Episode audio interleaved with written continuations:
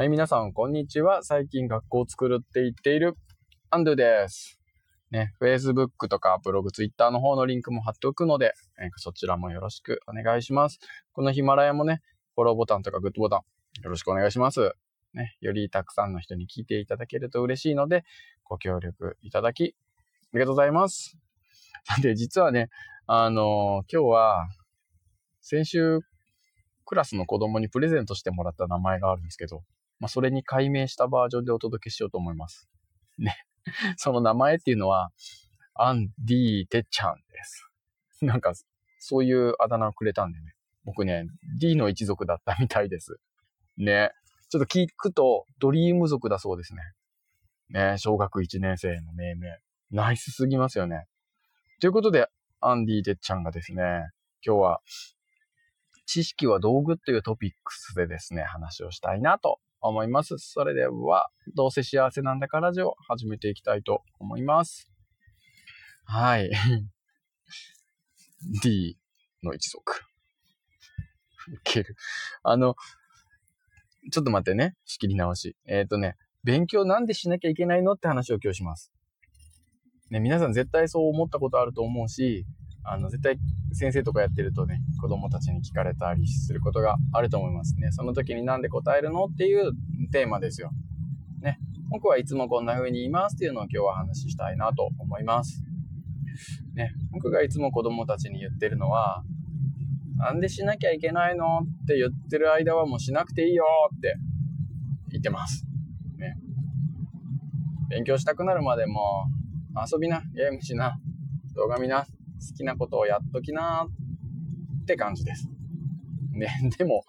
それじゃあね、こう、先生失格みたいなレッテルを貼られそうなんで、あの、ちゃんとね、もう少し、あの、考えを言いたいなと思います。あのね、全くこう、勉強なんてしなくていいよっていう、そういうことじゃなくて、なんでしなきゃいけないの？の時はしなくていいよってことですよ。最終的にはね、ちゃんと、ちゃんとじゃないけど、最終的には、こう、勉強っていうのは、知識を得るためにやることでしょって。知識は、あの、道具なんだよって、好きなことをやっていくために、幸せに生きていくために必要な、えー、道具なんだよってことを教えます。だってね、例えばね、あのサッカー好きな子がいるとするでしょ？そしたらさ、サッカーが上手になりたい人には、サッカーボールとスパイクがまずいるよって教えますよね。すごいなんか高級なバスケットシューズとか探させてもしょうがないですもんね。だからね、必要な道具は何かっていうことを知るのはすごい大事なんだよって言うとね、おーとかっていう子もいますよね。ね。で、必要な道具は何かっていうのを先生たち知ってるからね、教えてあげるよみたいな感じで。からね、次にはね、パスのスキルがいるんだよって。で、ドリブルのスキルも必要なんだよ。シュートのスキルもいるんだよ。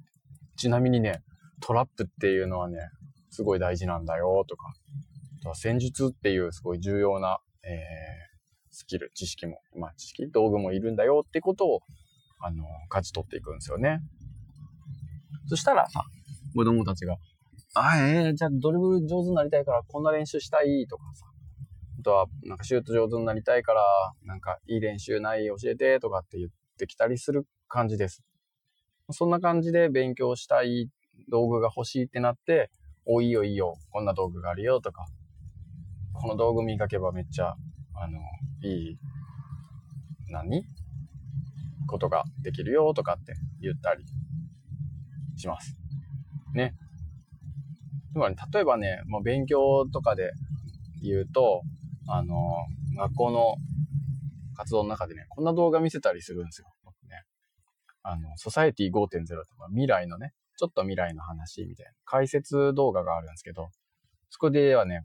あのドローンがこう荷物を届けたりとか、冷蔵庫とこう会話してね、今晩のレシピは何にしましょうみたいな話をしたりとか、あとこう、なくなった食材を買い物しといてくれたりとかね。あとは買い物のこうシーンだとこう、Amazon Go みたいな感じで、会計レスの買い物の様子だったりとかね、と自動運転バスとかね、の映像があって、ちょみんなの未来はこんな感じだよって感じです。えー、すごいね、これどうなってんのとかってなりますよね。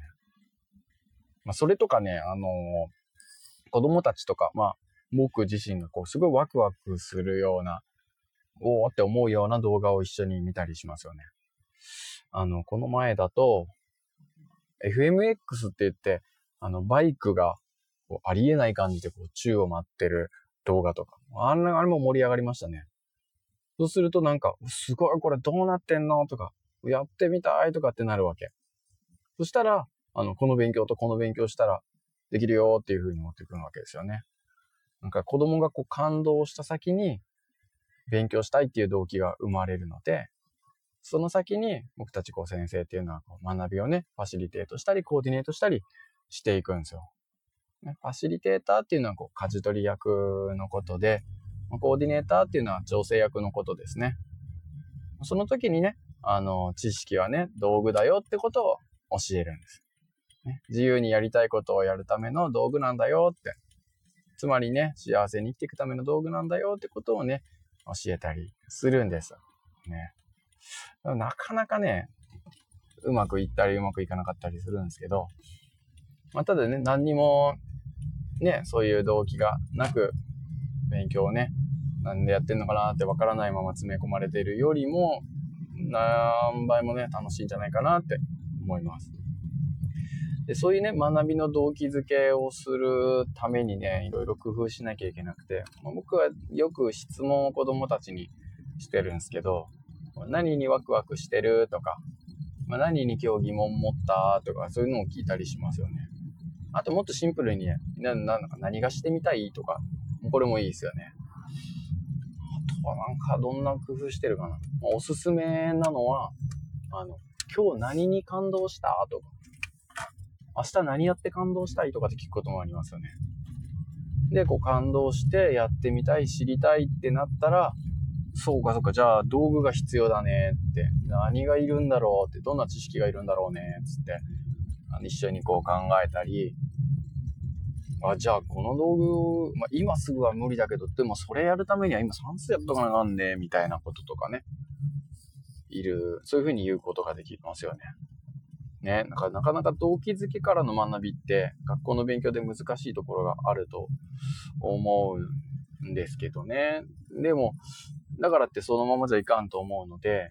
あの、どうするといいかっていうと、この学校の勉強を教えるとてると、やっぱ道具だよっていうからには、その道具をどうやって使っていいのかっていうのをセットで教えるといいかもしれないですね。だからね、逆に子供たちに考えてもらって、この道具、この勉強はどんなことに使えるでしょうかみたいな質問をするのもいいかもしれないですね。あ、今度やってみよう。出てくるかな。